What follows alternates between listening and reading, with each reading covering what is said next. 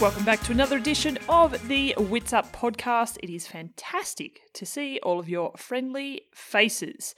Uh, I am fresh off, well, last night I finally got around to watching Rising Phoenix on Netflix, and so many people recommend it to me, and so therefore that is what I'm doing right here, right now. I am recommending that you watch the Rising Phoenix documentary. Uh, it's a doco that was actually uh, released across the world uh, to coincide with the one year to go celebrations for the Tokyo 2020 Paralympic Games. Uh, it features, I think it was nine different Paralympians from across the globe. Uh, and it's just a really interesting insight. Highly recommend. Get onto it. Uh, good wind trainer material, that is for sure. So I've just watched that one. and prior to that, this won't surprise any of our listeners, but I watched the five or six part doco series uh, called Gone in the Dark, which is all about uh, Michelle McNamara, who she was a true crime writer, and her quest to find out who the Golden State Killer was. So it's it's a really interesting um, de- documentary series not so much about the actual Golden State Killer, but about Michelle's quest to uncover the truth. Uh, so it's a really interesting angle. I've read her book. I've been fascinated by this essentially, well, a bunch of cold cases from many years ago and over a long period of time as well. So if you are into true crime, I highly recommend checking that out. It's on a whole bunch of different platforms that does like wherever you are. I think it's HBO in the states or in North North America and here in Australia I managed to find it on Foxtel if that helps at all. Highly recommend it. Uh, okay, didn't know that I'd be starting off this podcast with recommendations, but here's the third recommendation. Listen to my chat with the very lovely Mel McQuaid. Hi, I'm Leslie, and I've been a Wits Up patron since it launched. I signed up because I've been a fan and follower of Wits Up for the past five or so years, and I know just how hard the Wits Up team work to bring us such great content. So, to me, this was a great way to give back and help keep Wits Up going in the future. My favourite thing from Wits Up is the podcast. Steph has a great knack for putting athletes completely at ease and really pulling out their personalities something that not every podcast host manages to do. So, if like me, you really enjoy the podcasts, articles, features, and everything else that Wits Up has to offer, then I encourage you to join me in signing up to be a patron member. You can do this by going to patreon.com slash witsup or click the link in the show notes. Mel McQuaid, welcome to the Wits Up podcast. Wow, this is so exciting for me. it's you are one of those people who I feel like I know you feel like like an old friend. Like you just there's something very comforting about you. I feel like I know you really well whenever I talk to you, but I actually don't think that we've met that many times in person.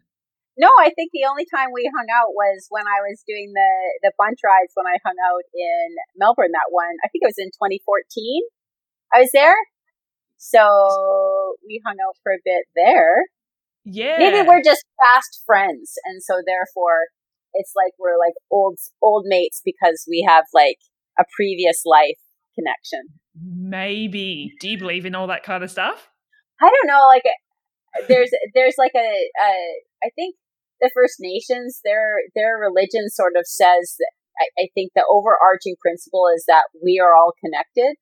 And so they, uh-huh. they share this idea that because we all breathe the same air, at some point we kind of, we, we took in the same air and we eat food from the earth. And because everything's sort of recycled and shared, that in some way on a, like an atomic level, um, yeah. humans are connected to each other from the past. And so there's that sort of concept. So maybe at some point there was like a connection between like a lettuce leaf and some air in the past. I, I don't know. Maybe. But certainly maybe. like I, I believe in that like you feel like you've been somewhere before. Like I definitely yeah. felt that. Like I was like, oh, that that idea of deja vu, like that wasn't just did I black out at a, after drinking too much wine? sort of deja vu. so I do believe uh, in that. What does it? So because I get, I reckon monthly I get deja vu. Um, and very strong, like word for word, having a conversation with someone, deja vu. And I just, it's, I reckon it's one of the trippiest things ever. Yeah, but you got to be careful that it's not just you're super tired because, like, you've been up all night as a mom and you just forgot that something happened. so, so we have to be careful that we don't mix the two up because I know that I definitely have like gaps in my brain function where something slipped my mind, as they say, and all of a sudden like popped back in it, which was just basically me forgetting something that happened. So there's that too. who, who who do you think you would have been in a previous life if we're uh, talking about th- that kind of thing at the moment? Oh my gosh, I don't know. I've never really thought about that. I don't Me know. neither until now. yeah, I don't. I would actually have to put some serious thought into that. Like, what what do I feel like my like maybe it would be something that you know you feel like you're really competent or confident in because you've mm-hmm. been through it before you know so that's kind of what i'd be looking at is like what do i feel like i have the most competence in what do i have the least and so you know i've probably lived the competence the most and the the yeah. incompetence the least so no that would that would probably require list making and long thinking Okay, we've got an hour, so I'll I'll let you think about it over the next hour and come back to me at the end of this episode. Sound good? well, we'll see if I can multitask like that. well, speaking of multitasking, when I when I first called you before we hit record, um, I feel like you had about seven computers open with fifty tabs open on each computer. I I believe I'm just putting that out there that you would be a genius at multitasking. Would I be correct? Oh ge- I don't know if genius, uh, like uh, like an expert juggler, maybe. Yeah. like, something like that. I, I not. I'm definitely not a genius, but I I certainly like try to do too many things at once. That is absolutely a good description of me. well, and and I think your career sort of suggests that as well. Being a champion uh, at Xterra, um, or on road racing as well, you, at coaching, all of the things you have been pretty successful at. Five world championships, is that right? Yeah, yeah, yeah. It's been a good ride so far, and counting. Oh, I like that so far. Ooh, well, and and please don't think that I'm being rude, but you are 47, is that right? 47 years old. Yeah, yeah, for sure. Yeah, all you, that, that's that's really impressive. Forty-seven, and with no signs of uh, I don't know, ever slowing down. Really. Yeah, not so far. Not so far. I mean, I think that uh, I'll be honest. Like I'm, I, I think a lot of people look at pro athletes that keep racing and go like, and their and their initial thoughts are are potentially like not as kind. Like, why doesn't she move on? You know, like, and I, I get that. Like, I can see where, where they're coming from. And, um, the, and the only answer I could, I could offer to somebody like that is that I'll, I'll definitely step away from the sport when I'm not improving. Right. And if I, if yeah. I actually saw that, you know, I, I mean, I, I, I've been excited to be part of what I consider a renaissance in the women's field where the depth of talent has exploded. Like anybody who, who raced last year would, would, yeah. would be able to tell you, like, it's incredible how tight the, the women's race is getting and, and how, um, how how like the field itself is is rising to a whole new level and it's it's exciting to me to still be part of that renaissance and improvement. And yeah. so if I was just being left behind, you know, like I'm not in the, I'm not in the field anymore. I like, you're not making any money. They're way ahead of you. It's over. You know, like yeah. that. If that were the case, like then, like I'm a I'm a very realistic and pragmatic person. Anybody that's met me knows, like I'm very blunt and I'm honest, and I am the same with myself. It's not like I live in some kind of la la land of not reality. Um, and if if that were the case, then that it, it just wouldn't be it, it wouldn't be motivating for me because my entire career has been um, my process is on self improvement. So if if I were not getting better, then certainly I would quit. But I, I can say unequivocally that I am getting better. So and I can wow. prove scientifically with data that I'm getting better. and so if anybody wants to come at me, I'll prepare a dissertation on why I'm still racing at 47.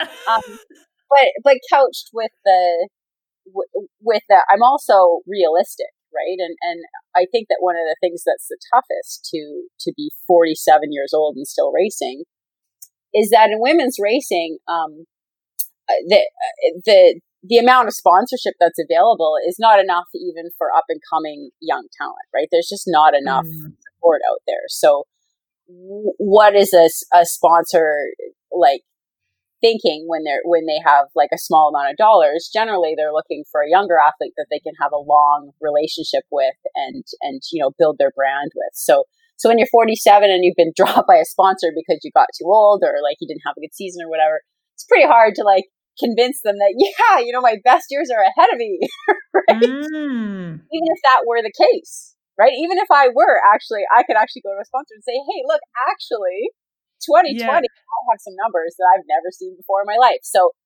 that if I if I could have said that to somebody at 45, I'd be like, I'm just a spring chicken. I'm gonna have like years ahead of me.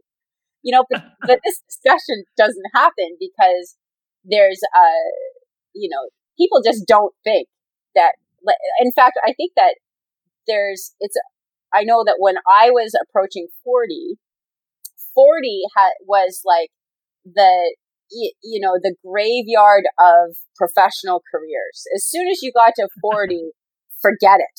Like an enzyme is being released in your body, you're done, right? Like you're just completely done. And, uh, and so yeah. I, it was actually really hard for me when I was 39 and going pretty fast because I thought I had to get it all done by the time I was 40. And wow. it was I was really weird that season because it was, I personally also had that mindset and and living through that that's that's one thing that like i coach some athletes that are in their mid 30s and i'm like please do not do this to yourself. Like please do not. Think that yeah. way. Don't let society tell you these things. Um and and just like listen to your own body and your and and know where you're at because i that was that was tough for me.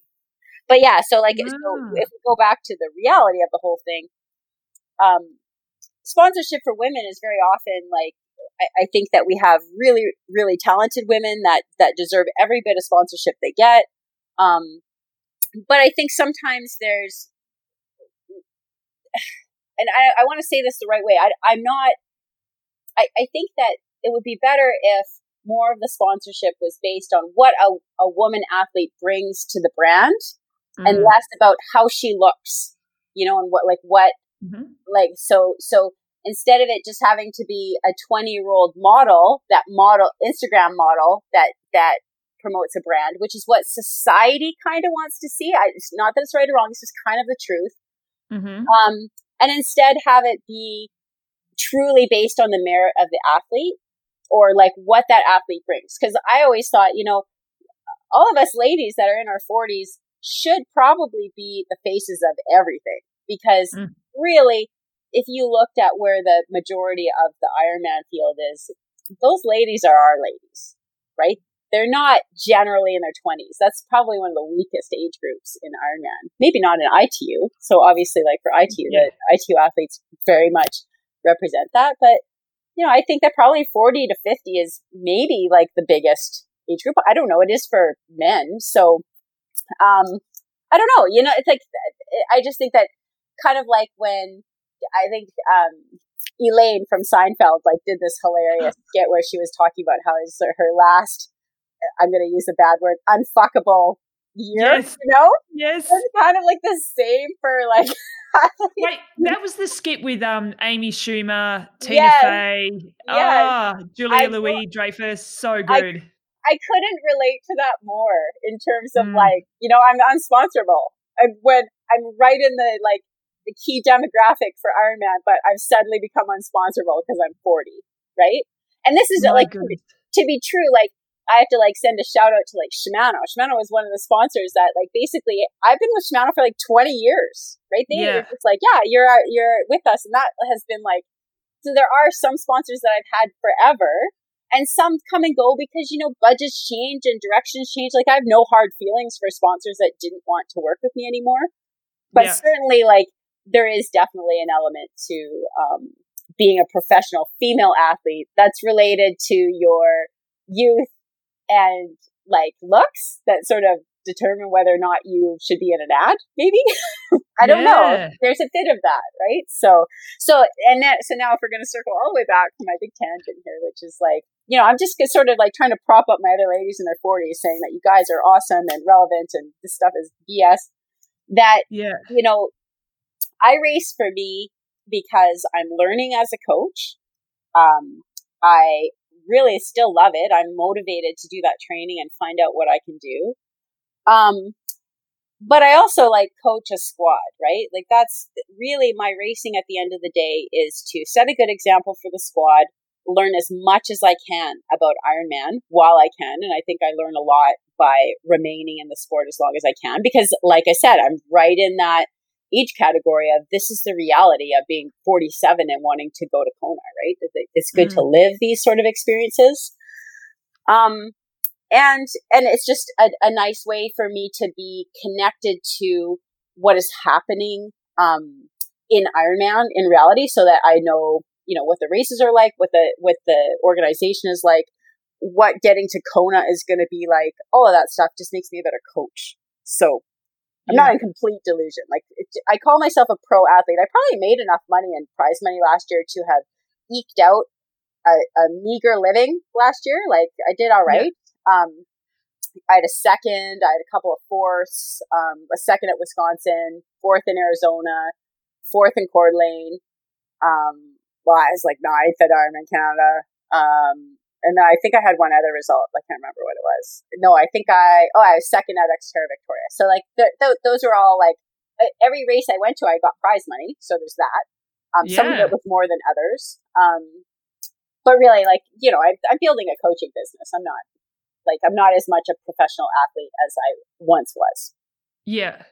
I, I find it interesting that even you, uh, when you were 39, that that year you actually sticks out in your mind as uh, a year of potential changes and and and endings because mm-hmm. society mm-hmm. had even got into your head that at the age of 40 it was pretty much game over like, i find mm-hmm. that really interesting um, that it, that it almost took you by surprise as well that no it's not over when you're 40 mm-hmm. yeah it, it, was almost like a relief when i turned 40 and i was still winning yeah you know, i think i think like if I think that let me just think when I when I turned 40 that would have been 2013 so I turned 40 2014 I won four 70.3s that year.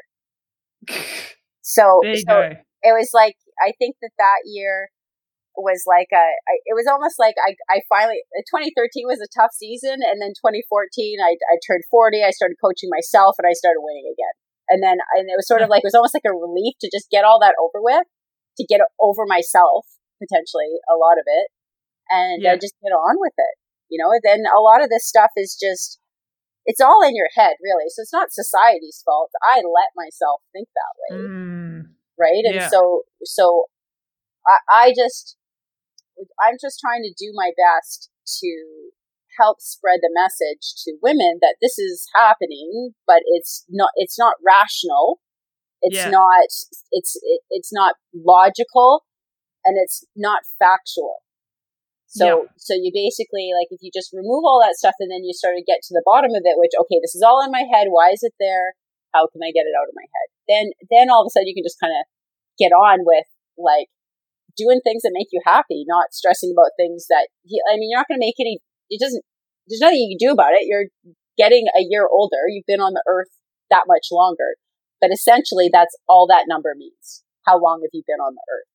And then Yeah, everybody's experience with what that means in terms of what does this time on earth mean to the performance of my body in an endurance context? That's all very individual. And so certainly like not everybody's going to have the same experience with training at 47 that I do, but um, Sure. y- you don't have to like decide what your experience is going to be based on what somebody else is telling you. Absolutely. And I think um and just listening to you now because I would never have guessed that you just just from looking at your career uh, let's just say in the last 10 years I would never have guessed that you hit 39 and started to feel a bit worried because just looking at res- results you would never know that. Um but I feel like from a from a media platform point of view it's even more important for us to make sure that we're highlighting women of all ages but while we're talking about women over 40, for example, to showcase that anything that society might be suggesting it is not fact. Like you say, it's what Mhm. it's you, you're you as an individual. Um, and there's, I mean, particularly in the women's field, there um, uh, are plenty of women over the age of 40 who are still kicking ass. hmm hmm And and I think that some of this comes from the fact that there's a lot more male coaches than there are female coaches. And I, I will I, I will say that I think the male experience is different from the female experience in this Mhm. regard. Um, so so I, I also was listening to male coaches tell me that I wasn't going to be able to train as hard, that I needed to rest more, that I wasn't going to be able to hit the same intensity, or like all of these things that are not true for female athletes, full stop. Right? Mhm. It's it's probably true for male athletes that are experiencing a massive decline in testosterone that is changing a lot of things in their body pretty rapidly and affecting those those factors. Whereas I think for women, um, I can't speak to like the changes that happen with menopause. I have a friend Mhm. who's um, who's in her early fifties who's who's experiencing some of that stuff and sharing it with me now. That that's that's something that I'm I'm doing a course on right now to understand a bit better. So I Oh, think for women, Of course you are. Of course you are. I love it. so certainly for women, like when you get past 50 and you start to get towards menopause, then we're talking about some of these changes that I think male coaches were describing to women in their 40s that actually are probably appropriate for men in their 40s, Mm. but not until women are in their 50s do they start to potentially experience some of those things. So, um, so yeah, so a lot of it becomes just the the dogma that is like presented to you from coaches that you know their experience is probably not with women in their 40s. And so we Mm. have um, a lot of women like Shalane Flanagan, and like I, I just look to a lot of the marathoners, right? Like the marathoners Yeah. are just absolutely destroying it right now in their 40s, and that is just something that's a that's a model for female Ironman athletes because that that sport is way faster than Ironman, like a way harder effort. Just um, it's way more impact. Um, so if these women can can tolerate that volume of running, that's probably the equivalent of the the, the volume of Ironman specific training, and and they're excelling at an elite level into their mid forties, like Olympic level. And so yeah. I, I just like any professional athlete that comes to me for coaching or even just for mentorship or for advice, I'm just like that. There, there. If you haven't maximized your potential with elite coaching that was exactly right for you, like I think everybody knows when they're like, "Wow, that was like just an awesome thing," and I I've achieved pretty much everything I could even imagine.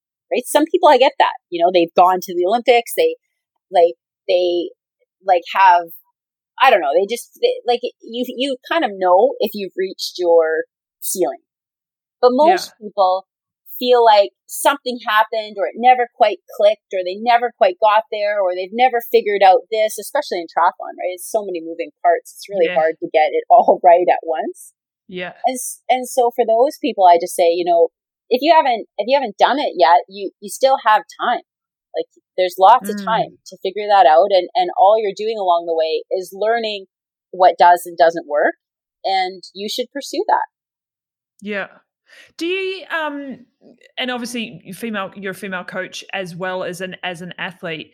Do you think that it's important to have um more more female coaches who I guess can not only address these issues, but I guess as uh, being women experience I don't want to say issues because it's just it is you know, as part of being a woman, there's uh, women are different to to men. But how we don't see as many female coaches as we do male coaches. So, how important is it to get more female coaches involved in our sport so that these things become um, the information is more readily available and more spoken about? So it just sort of becomes the norm as opposed to. Do, do you know what I'm trying to say? Mm-hmm, mm-hmm. Well, I just think, I think that um, first off, we have to just change the fact that, like, I think that female coaches are as qualified and as smart and as capable and like as elite and as confident and all these things that that you know too often with coaching it's like oh you want a female coach because she has this one partial segmented like tiny thing about her that makes her somewhat okay but you then you could have this male coach that is like so much better in all these other areas right Mm. Female coaches are are not second to male coaches in any way. It's just there's just like in any sort of profession, um, they're always discounted. Mm. You know, mm. like very often that whether it's like um, a male coach just sort of um, can choose from a variety of other male coaches to give the assistant position. They just feel like more confident working with another guy, so then they give the job to that guy like most what what I see most of the time at a very high level in elite women coaching, whether it's triathlon or anything, is that for that woman to get like a head coach position, she has to be beyond exceptional. Mm. Like she has to be mm. an Olympian, a world champion, um, a, a Rhodes Scholar, uh, you know, she has to own a business and be a CEO, and then she can finally like potentially get the job as assistant coach over this guy who just came out of college. Like that's a really harsh thing to say, but if you think of the elite women coaches that you can name and yeah. you talk about their resume, all of them have not only been exceptional coaches, they've also been exceptional athletes. Yeah. You can't say the same for male coaches. Male coaches can be a male coach and then be an average, never heard of them dude. Right. Women yeah. generally don't get that benefit of the doubt. Um, and, and, and, and so th- I think that, you know, I think it's just something that, um, we as female coaches need to first off, like support each other, not mm-hmm. against each other, you know, mm-hmm. and say, mm-hmm. oh, like, like, cause very often, uh, just like in, in anything, like there, there's the, the environment of only one of us can have it, so therefore we're at odds, right? And yep. instead, it's better to like lift everybody up and, and just do, go out of your. I kind of just want to go out of my way to like support other female coaches just because they're female, right? Like I'm just to be like, yeah, there's coach, and maybe just do everything I can to like create visibility and talk about and be friends with and whatever. Female yep. coaches, let's lift everybody up. And yep. then once you lift everybody up, um, I think that there's just more visibility in general and they get more opportunities to work with people and to get better. Mm-hmm. And I don't know. I think, I think if we support each other, then eventually things will change where there's more opportunities for everybody. Yeah. Um, but I, I think in general, like, uh, there's excellent female coaches that sometimes just don't get the, the same opportunity or, or the same benefit of the doubt to like, you know, be, be part of the discussion. And um, yes. I'm just hoping that if we all help each other, then that'll change. So. Yeah, I think you're right, and and one of the key words I think is the is the opportunities, uh, and the mm-hmm. more women we get involved, it, and let's talking about triathlon specifically, um, the more women we get involved at different levels. So, athletes, coaches, administration, um, everything, it just becomes a more welcoming environment for more women on any level to get involved in the sport as well. It's, um, and we can only do that by supporting each other. Yeah. And, and I think just, you know, on a global and in a bigger picture, there's more and more women in really like important positions of authority that are just demonstrating how a astonishingly capable they are. Like Jacinda yeah. Ardern is like my perfect example of everything, you know, that she is just kicking ass and everything she does. Um, Angela Merkel has been like a hero of mine forever. She's like an astrophysicist or some kind of like doctorate of the super nerdiest. And here she is, like, you know, basically holding down world peace at the moment. So, yeah, you know, we just, we have, we have models to show that women are incredibly capable in these mm. positions that are not, not generally like afforded to them. And so mm. I, I just have hope that this is going to change and like our coaching world and even our athlete world. Like I, I want women athletes to be recognized for being like amazing women athletes, not just cute athletes that look good in the brand, you know, because we have, eh, we have amazing athletes that are also really cute. And that's like, you know, messing with the problem. Like all these women are also beautiful. So we're getting confused here, but really it's their athletes. So, yeah. Um, so there's that, right? Like just having women be um, appreciated for competence and mm. what they're mm. capable of doing. And, and I think that's what I'd like to see in our future is that women are admired for competence, um, above all. Yeah. You know, and, and just have that capability be, be transferred. And so then, you know, then there's no question. Of course I would have a woman, like it wouldn't be I have a male or a, a female coach. It's like, this is the right coach for me. Coach. Couldn't agree more. Could not agree more. So yeah, and I and I appreciate that not everyone fits with my philosophy or fits in my group, and so that's cool. Like I can't coach everybody, and so I don't yeah. I, I don't think that I'm the perfect coach for everybody, but I don't I don't think it's like male or female. It's coach. Like I have male yeah. and female athletes in my group. It's it's not that I just coach female athletes because that's the only thing I could co- possibly comprehend. Yeah. right. Right. So, so that's, oh, I, I think that's me getting my back up about, oh, women can only coach women. Well, no, no, no, that's not like coaches coach athletes and it, yeah. there's a relationship there. So just that, and that relationship, it like comes from a place of competence, but also chemistry.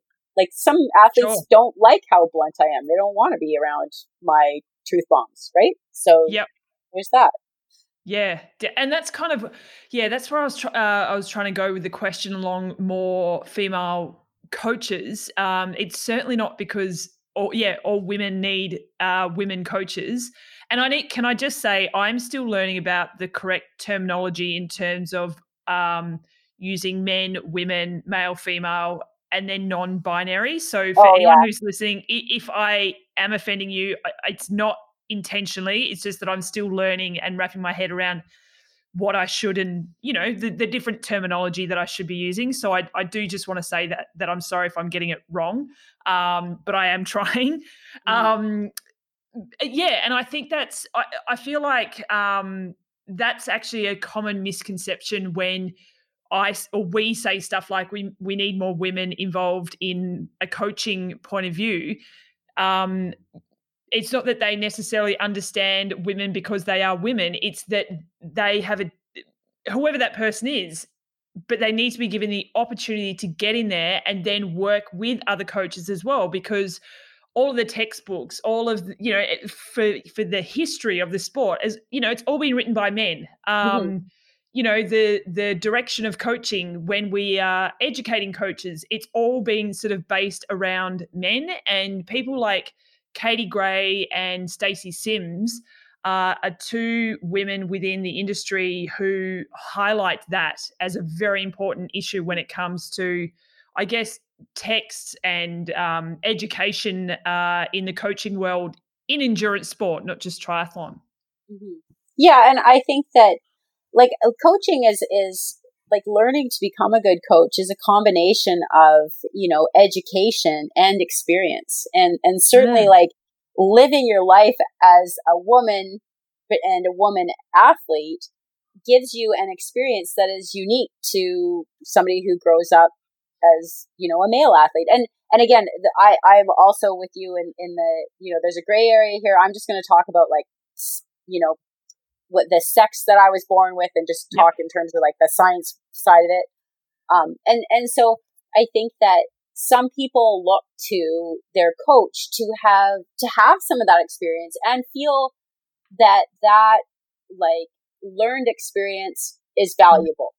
You know, Sure, I yeah. want to talk to you. So, so particularly when I work with like professional female athletes, um, living your life as a professional female athlete and navigating the the field, um, you know, national sport organizations, um, you know, like other like just sort of sponsorship, all of that stuff. It's there is like a common ground there that that you know a female coach can you know give you advice and I don't know contacts. I like there's just there, there's just like a lot of learned experience that is is different from from like a male. Um, but then also there's there's also the um, the flip side of that is that um, you know sometimes when when I work with male athletes, having a female coach, maybe it's easier for them sometimes to talk about moments of weakness with a female coach, which Sure. they may have a, a tougher time having that conversation with a male coach. So again, it's not right or wrong or better or worse. It's just for some athletes, these Mm. things make a difference. And, and that's why I think there's room and value in having this as an option so that Yeah. more people can find the right fit because it is different and, and special and unique and great to have a female coach. And it's also like special and great and, and effective to have a, a male coach that you bond with and you really like and is getting the best out of you. Amen or a women. yeah, exactly. um, that went on a great tangent. Thank you very much. I enjoyed that part uh, thoroughly. But I want to. I actually want to learn a little bit more about you. And I did say that's what that's what typically the podcast is about. And obviously, coaching is a massive part of who you are. Mhm. Um, but uh, actually, before we keep going, I find it so hard to refer to you as Mel McQuaid because it, you just it's Mel Rad. Like in my head, I just I just always think that your last name is Rad. That's awesome. My my marketing has been effective. it has been. It has been. I love it. And and and speaking of your own marketing, you so you know I was scrolling through the website and look, looking up a few things before we had our chat, and you've been. It's like I think you're almost a little bit ahead of your time in terms of what you've been trying to achieve and the information you've been putting out there on the interwebs for years and years and years now. Like you've been writing a blog since the dawn of blogs, I Mhm. think. I think I had I think I had the first like amateur blog ever. Like my it's it's mostly because my brother is a wizard, but I'm pretty sure nobody in mountain bike racing had a blog before me. But see, there you go.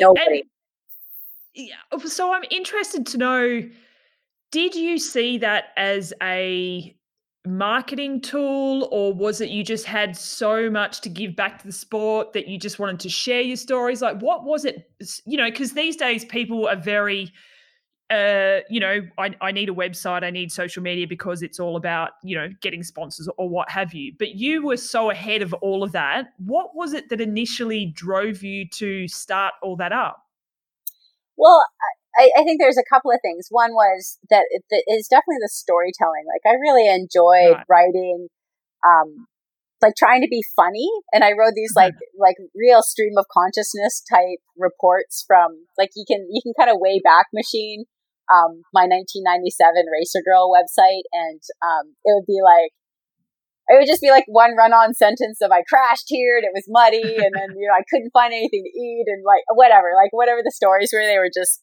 like just sharing like what that experience was like I think that was before like kids this was before like everything. Facebook you, you couldn't communicate your lived experience at all and so the so I definitely took to that pretty early in having this you know blog where I had to like I don't even know. I think that to, for me to even send email, I think I had to like put a wire into a random wall in Europe. So I don't think that that blog got updated very often uh. because I don't even know how. Like back in the day when I raced the World Cup, like it was a time where you were actually disconnected from your family, right? Because it would cost a lot of Yeah. money to call home.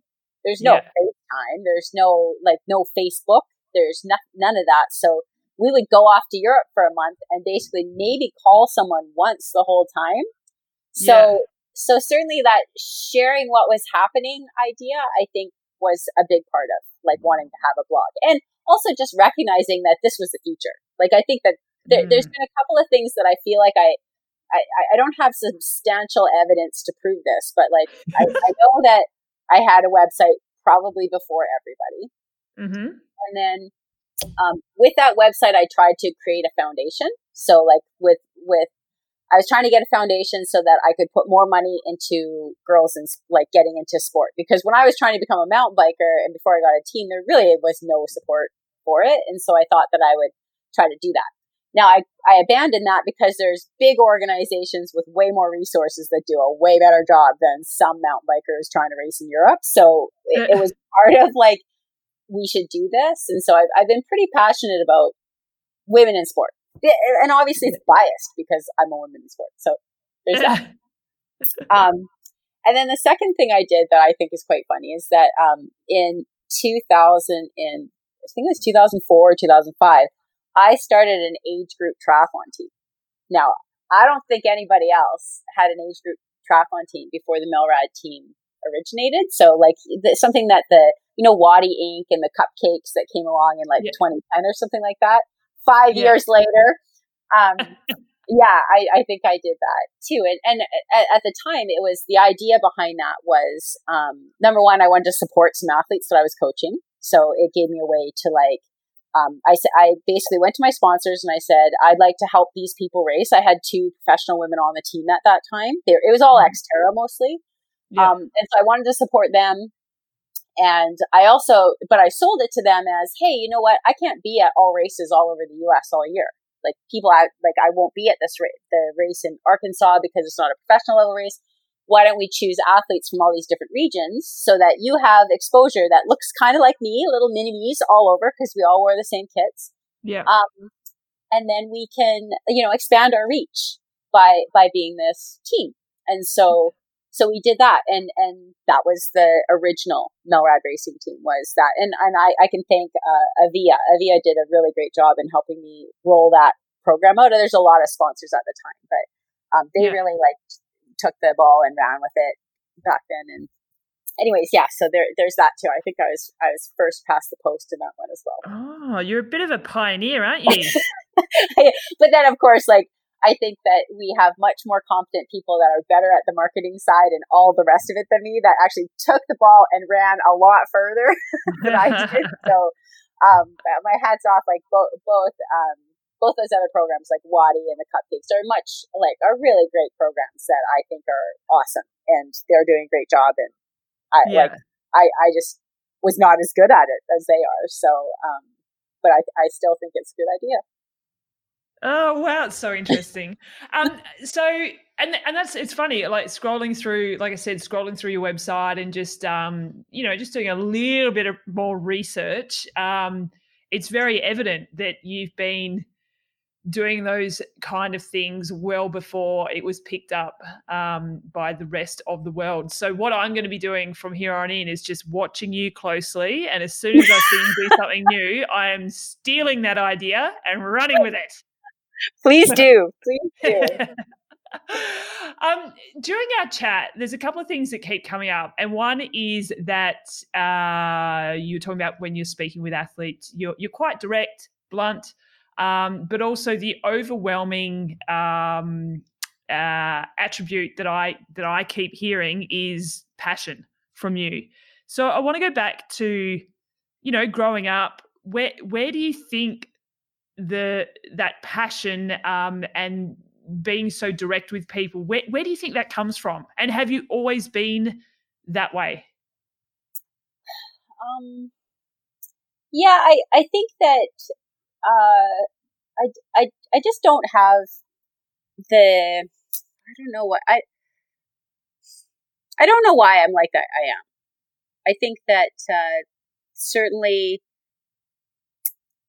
I'm not good at, um, I don't know how to put this. Like, you know how sometimes people will, will always soften their delivery and, and are very, Yes. I don't, you know, I, know. I, I don't know how to describe it. Yeah. I, I like, I, I, I don't I don't know if this is the right way to say things, but I'm like a guy girl. I talk to other girls like a guy would talk to a girl most ah, of the time. Okay. right. And so and and so that tends to attract other women who communicate the same way.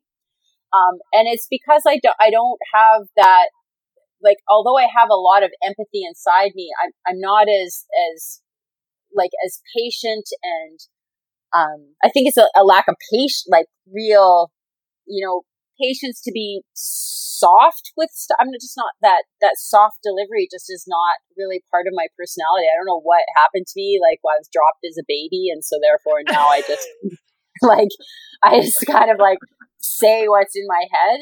But um, and I, I think as I get older, I, I and and certainly like my partner Mike has been really great about this. Is that I just feel that the the best policy is always like hundred percent naked honesty, and um and and that is refreshing and abrupt. And so, um, yeah. and I, I just think that sometimes like it gets me into trouble by by being so abrupt when sometimes I should just say nothing or like soften it up or whatever but that um that just has has been working for me and um yeah I, I think that that is yeah I, I don't know it's it, it, it's weird. Like I, I I think that part of it is because I didn't have like my my mom was I'm not as, I'm not close with my mother at all, and so I don't have a lot of motheriness. I, I, I don't know what that is. Mother tendencies. I'm not except for with my little dog, but like I for people, I I don't have those real mothering skills. You know that that that soft nurturing like you know how you talk to kids and you're super patient and you like soften all everything that you're saying like i would just basically be like no shut up. You know so i don't have all that stuff that between a mom and me all those right. words that kind of and so i that just is me as a as a human now. I just didn't get any of that part and so um i that i think that's my best description is that i'm, I'm not very mothering and I have like and like another way to describe me is all of my Christmas decoration decorations fit into a really small Tupperware tote, right? You know, whereas oh. like you know ah. how some moms they have like an entire room of the house that fits the Christmasing, and then another one for the Halloween, and then another one for another holiday. Like they they basically turn the whole house into another house for a holiday.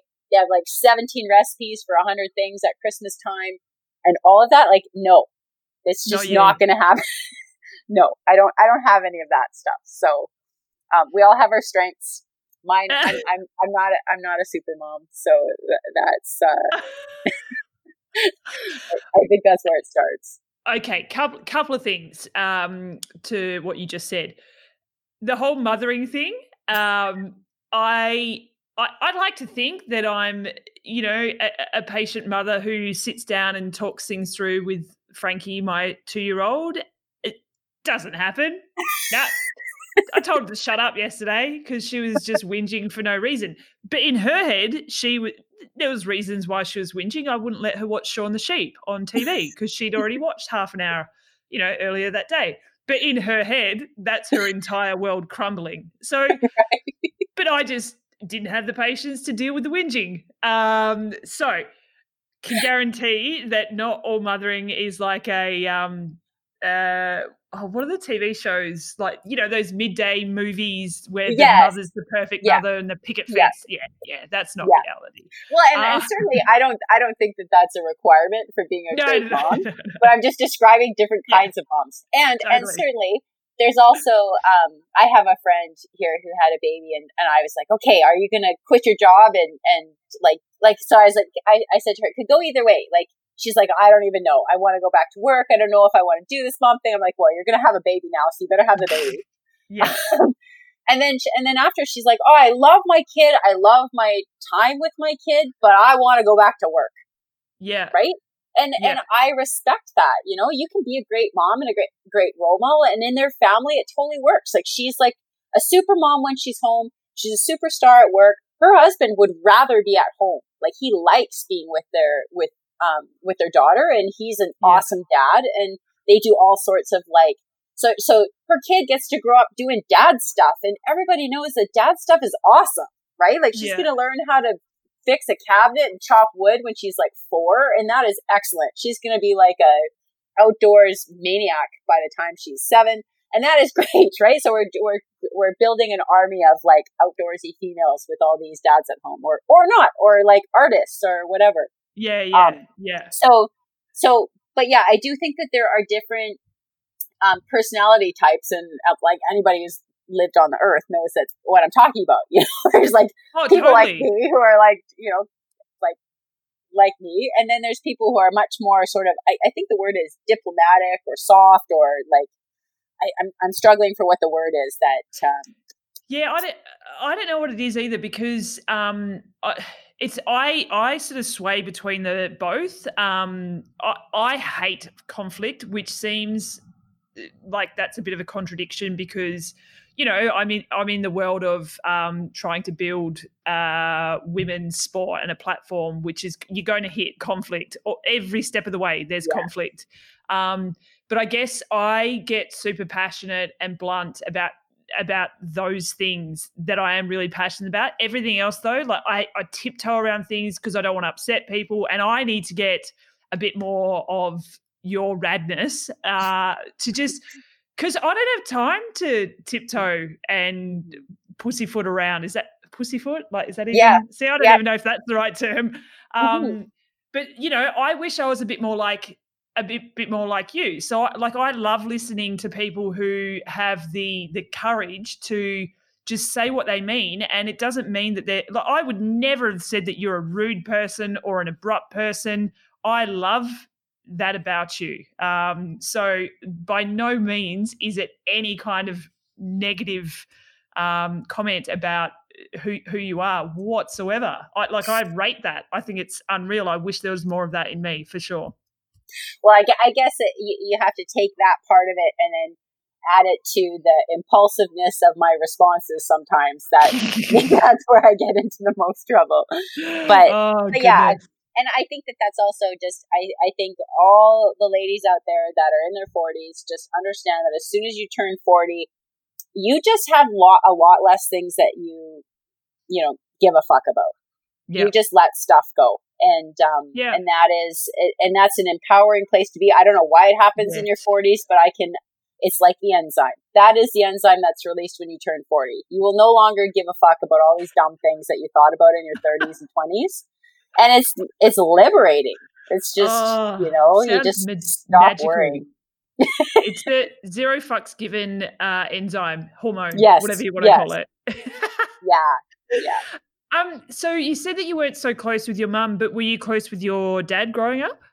yeah i think i like i'm still i'm still close with my dad and i think we we have a lot of things in common just personality wise and unfortunately um i think my mom strugg- struggles with alcohol abuse and um Uh. it, it's. I, I mean i think that in in that way we might have similar personalities in that i'm very intense and potentially addictive it's just i managed to steer mine in much more constructive ways um and unfortunately it just it got to the point where i like that relationship just couldn't it just what it's just not functional and so Yeah. it's really sad for me to not have a, a relationship with her but she's just not capable of it and and she was a, a, really young mom too so um that's Right. probably part of it i think she just never pulled herself out of um you know depression and regret about what she i don't know just having kids maybe Right. i i don't know so yeah so that i i,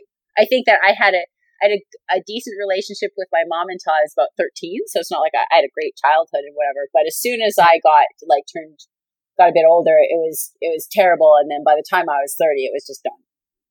Right.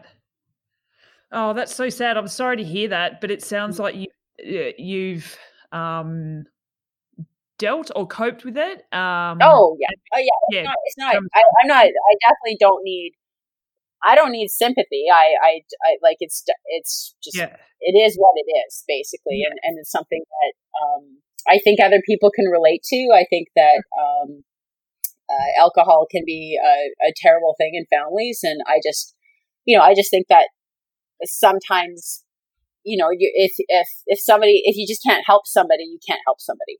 Yeah. Sadly. So. Oh, it's um, and it's part of I guess growing up and becoming an adult as well. I say becoming an Mm-hmm. adult. I'm 39. I should probably become an adult pretty soon. Um, and I have a Give it a year. Give it a Yeah. year. Yeah, exactly. I'm waiting for that uh, zero fucks given. Yeah, uh, the enzyme to get released.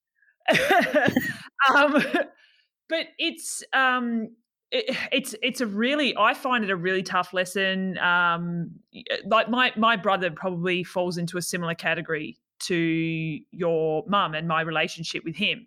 Um, and for years, I tried to help and work with him, and it just it just kept dragging me down and the rest of the family down. It just got to a point where I'm like, well, uh, what? How far do we have to go down a hole to help someone who doesn't want to take steps themselves? And at the you know you you got to look after your own life.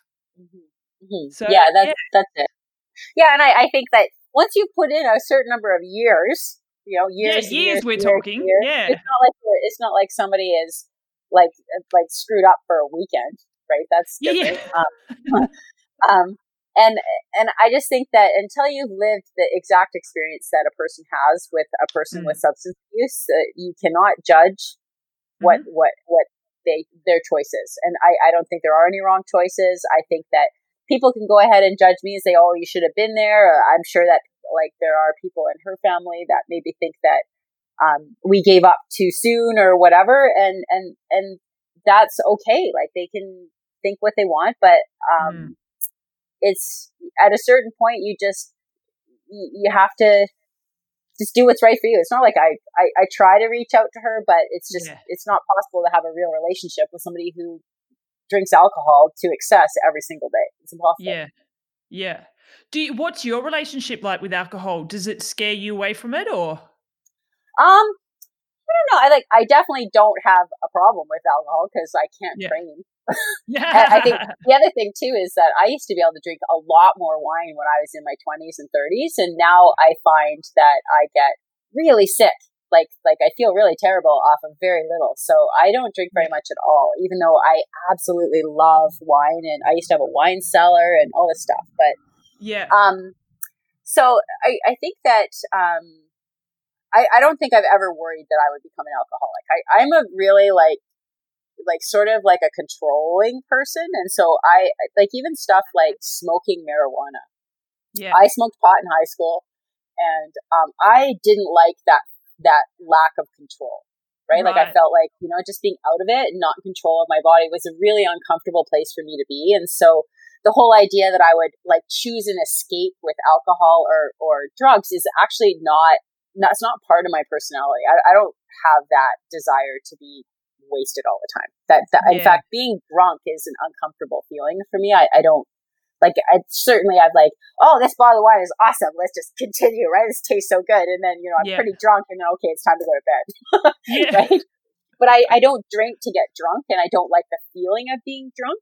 yeah, Um, but I would say that one of the things that probably, you know, you just look at, if you kind of like look at your history and, and, and how it affects you, I think certainly not being able to help her has affected me and, and where Mm. my passion is for helping women, especially women who have had kids that maybe want a second chance at their athletic career. I, I think I really can see that desire to have a self and an identity and an accomplishment after having kids. So, so I Mhm. totally see that demographic being like, I- I just get so much back from making a difference for these women. Um, so certainly like not being able to help my mom, maybe that makes me want to work with women more. Um, interesting. I, I think that that could be there. Um, and then also, you know, I didn't have kids and I, I never did want to have kids. Right. And, and I actually had a coach when I was a mountain biker who told me that I was like, like, I, I don't know what, he was Russian. So I don't know what word he used, but it was like deformed or like defective or whatever. Like that, that the fact I didn't want to get married and have kids Yeah. made me like, like defective goods. There's something wrong with me oh my right? god. yeah, he is he is a piece of work. So, but Yeah. anyway, so like, I, I know that you, you know it's a learned experience, you know. So so if if my mom had like if my family was more like my partner Mike's family, like he, his mom has become my de facto mom because she's a guy girl. It's hilarious. She had four boys. Of course she is. Right? Uh, like she grew yeah. up with all these men everywhere. And, yeah. um, and her and I just get along so great. And like, she's my, she's my like, you know, she's my, you know, mother-in-law, but she's just like my mom. I, I yeah. learn a lot from her and, and just, um, I just find that how she handles like family issues, like I'm learning about family from her. You know, oh, I just wow. so so certainly like you you you learn a lot from your mom. And, and, and with my mom, I learned to not want to have kids. so, so there's that, right? Um, so I, oh, I think that that's yeah. another thing, you know, like if you, if you, I, I learned that I don't want to have kids and that it's really like if I can't make a difference for her, I'm going to try and make a difference for as many women as I can. And and I just really do love like I love it when um, women come to me and they're really uh, self-conscious about their goals. Like they, they, they don't feel like they should have this ambition or they, they just mm. feel self-conscious about wanting to do, just to have these bold ideas of who they could be that is like some distance away from where they are. And I just love uncovering that like confidence and that fierceness in somebody who's mm. kind of like suppressed that for a while. I, I just love like just giving women their, their independence and confidence and own self back. Because mm. that's what sport does, right? Like sport Ugh. is so empowering and builds a crazy amount of confidence. I just love bringing that to women, and that's why I just really love the whole idea of coaching. It's it's yeah, it's so awesome Yeah, it's really cool. It's so um so everything that you're saying, I'm just here nodding my head. Yes, absolutely agree. And it's everything that I know. I know that sports empowering. I know that it gives us so it gives back to each person so much more than what we could ever you know more than just you know going out and kicking a ball and riding a bike it like it just gives us so much mm-hmm. um and I, I like to think i'm a pretty strong independent um you know, woman. I've, you know, I run Wits Up. I, you know, I've, I've done all this stuff. You're a badass, um, Steph.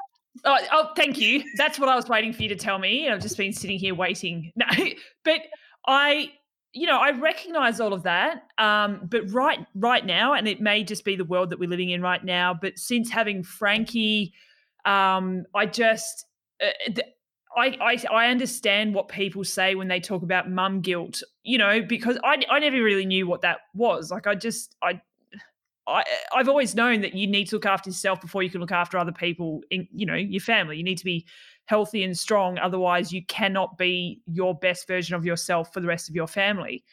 But I'm really struggling to connect that at the moment. Um and it's so nice just speaking to you about it because it it just reminds me that it's so important for me to uh, once again find out who I am so that I can be the best mum, the best wife, the best friend that I possibly can be. Because I just I've lost I've I feel a bit dis- disconnected from that at the moment. Mm-hmm. Well, well, I think that you naturally have this real protective instinct that you want to do everything that is the best for Frankie. Totally. But you're fighting. But you're fighting, worrying about how other people will judge how you, you know, execute that. Right. And so, so a lot of the mom guilt is like worrying what other people are going to think. Right. Because you know you're going to do the right thing. You, you know you're doing a great job. Right. So, so then it, it, the, the whole point of mom guilt is to get that enzyme rolling where you just don't give a fuck about what other people think about how you're how you're raising your kid and the choices that you're making on her behalf and know that you are always going to have her best interests in mind and and what you think is right for her is what you think and that's what matters you're her mom and yeah. you're going to you you have the whole picture and people have a snippet so just yeah. have to be unafraid of the constant judgment that is rained upon women every day and just be confident that you know I'm a kick-ass mom I, I need to have this other stuff in my life because that's the kick-ass mom I mm. want to be modeling for her. I want to be all of these things. And you can be all of these things. Like it's, it's just all that. all, most of the time, this anxiety is caused by fear of judgment or other mm. people's opinions. And, and they just really don't matter. And, and that's where, I mean, unless you have somebody that you like is a mentor or somebody that you whose opinion you respect, if that person is saying to you, "Hey, you know, maybe you should go in this other direction," you know, that's different than Yeah, that's yeah, yeah. something, right? Just Yeah. the general like armchair critics, their their input is not valuable, and and you and what happens is we have this negativity bias it, to our personalities and just to our experience where somebody could tell us like a hundred things that are positive about ourselves, and they say the Yeah. one thing, right? So like basically, oh.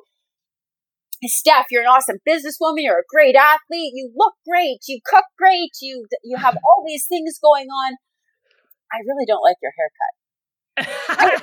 The Yes. only thing of that whole list that you're you're going to go home, you're going to look in the mirror, you're going to wash your hair, you're going to straighten it, you're going to try different curls. You're going to none of those other things matter because oh no, she doesn't like my haircut, right? You just focus on the negative stuff all the time, and and we're all guilty of that. Um, And Mm. then the problem with social media and all these people that don't know you that want to rain judgment upon you is that it's ne- generally not them going out of their way to give you a compliment. Yeah, true. So true. This is why I like having these discussions because even though I know this stuff, I preach this stuff, but then in practice I'm like, oh, I keep I keep forgetting it. So it's so important to and I'm just not just talking about me, but so important for our platform to continue to have these conversations with amazing people like yourself. That's why I love What? it. That's what a coach is for. Coach is Yeah. that's a whole. A coach is basically there to help you, like, like weed through all the Mm, like the stuff, right? That's Yeah. the, that's that's what a coach's job is is basically to keep you, you know, focusing your energy on on where it belongs. Yeah. All right, coach, you've pumped me up. I'm actually going to go for a run after this. Um, and I, I am so unfit and have a few extra COVID kgs, but I'm pumped up and I'm going to tackle a run after I get off this call. But before we go, I've got a couple of questions that we ask everyone at the end of the episode. Have you got a few more minutes up your sleeve? Oh, for sure. Awesome. Okay. What are you currently obsessed with? um, what am I currently obsessed with? Uh, like in what regard? Anything. Anything? Try try not to make it career based. Okay. Okay. Right now, I'm obsessed with reorganizing my garage. So as as far as like guy girls go, I'm obsessed with like garage cabinets and slat wall and like metal shelves and like Love it. like Rubbermaid bins. I'm gonna have like a garage like a NASCAR driver when I'm done. oh my gosh, that sounds perfection. I love it. sounds like our house as well. Brett Brett does the the cooking, the cleaning, the all of that kind of stuff, and I'm outside building a cubby house for Frankie. That's how our Oh. house runs. Yeah, that's awesome. That's awesome. Uh, okay, final question. Who is your favorite famous Mel? Oh. Typically, it's the first one that pops into your head. Well, you know what? I'm just gonna get. I'm gonna send it out to Mel Hauschildt because she's the first one that came to mind. So I uh, obviously I admire her because she's an awesome athlete. She's the first Mel that came to my to mind, and she's famous for being like a kick-ass athlete and really fast. So way to go, Oh. Mel Hauschildt. shout out to Mel, who's also a mum now. So big shout Oh out to no Mel. way, that's awesome. Yeah, look forward to seeing her return to the racetrack when racing uh, returns in general. No doubt, no doubt. Um, Mel Rad, that because that's what I'm actually going to call you. Uh, thank you so much. It was so much fun catching up with you. Like I said at the very beginning, I feel like you're like this um, uh, comfort blanket. Like I feel like I only spoke to you the other day, but it's been a long time since we've actually spoken to each other. But I, yeah, it feels very natural and normal, just catching up and shooting the shit.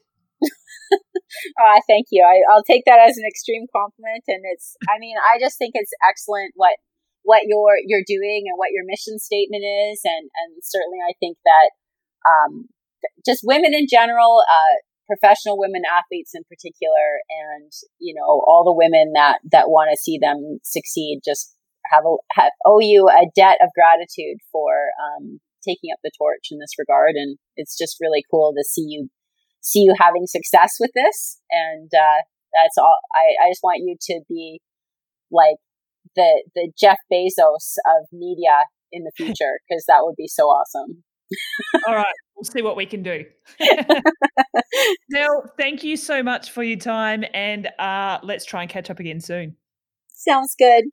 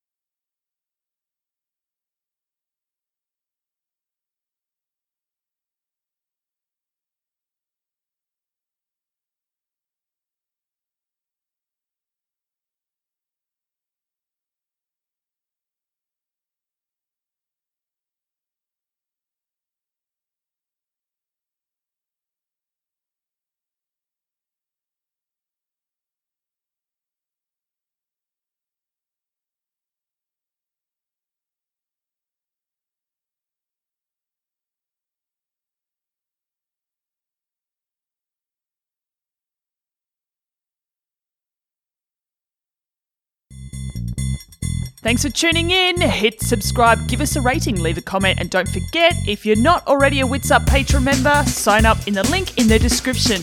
But above all else, keep yourselves knee deep in awesomeness.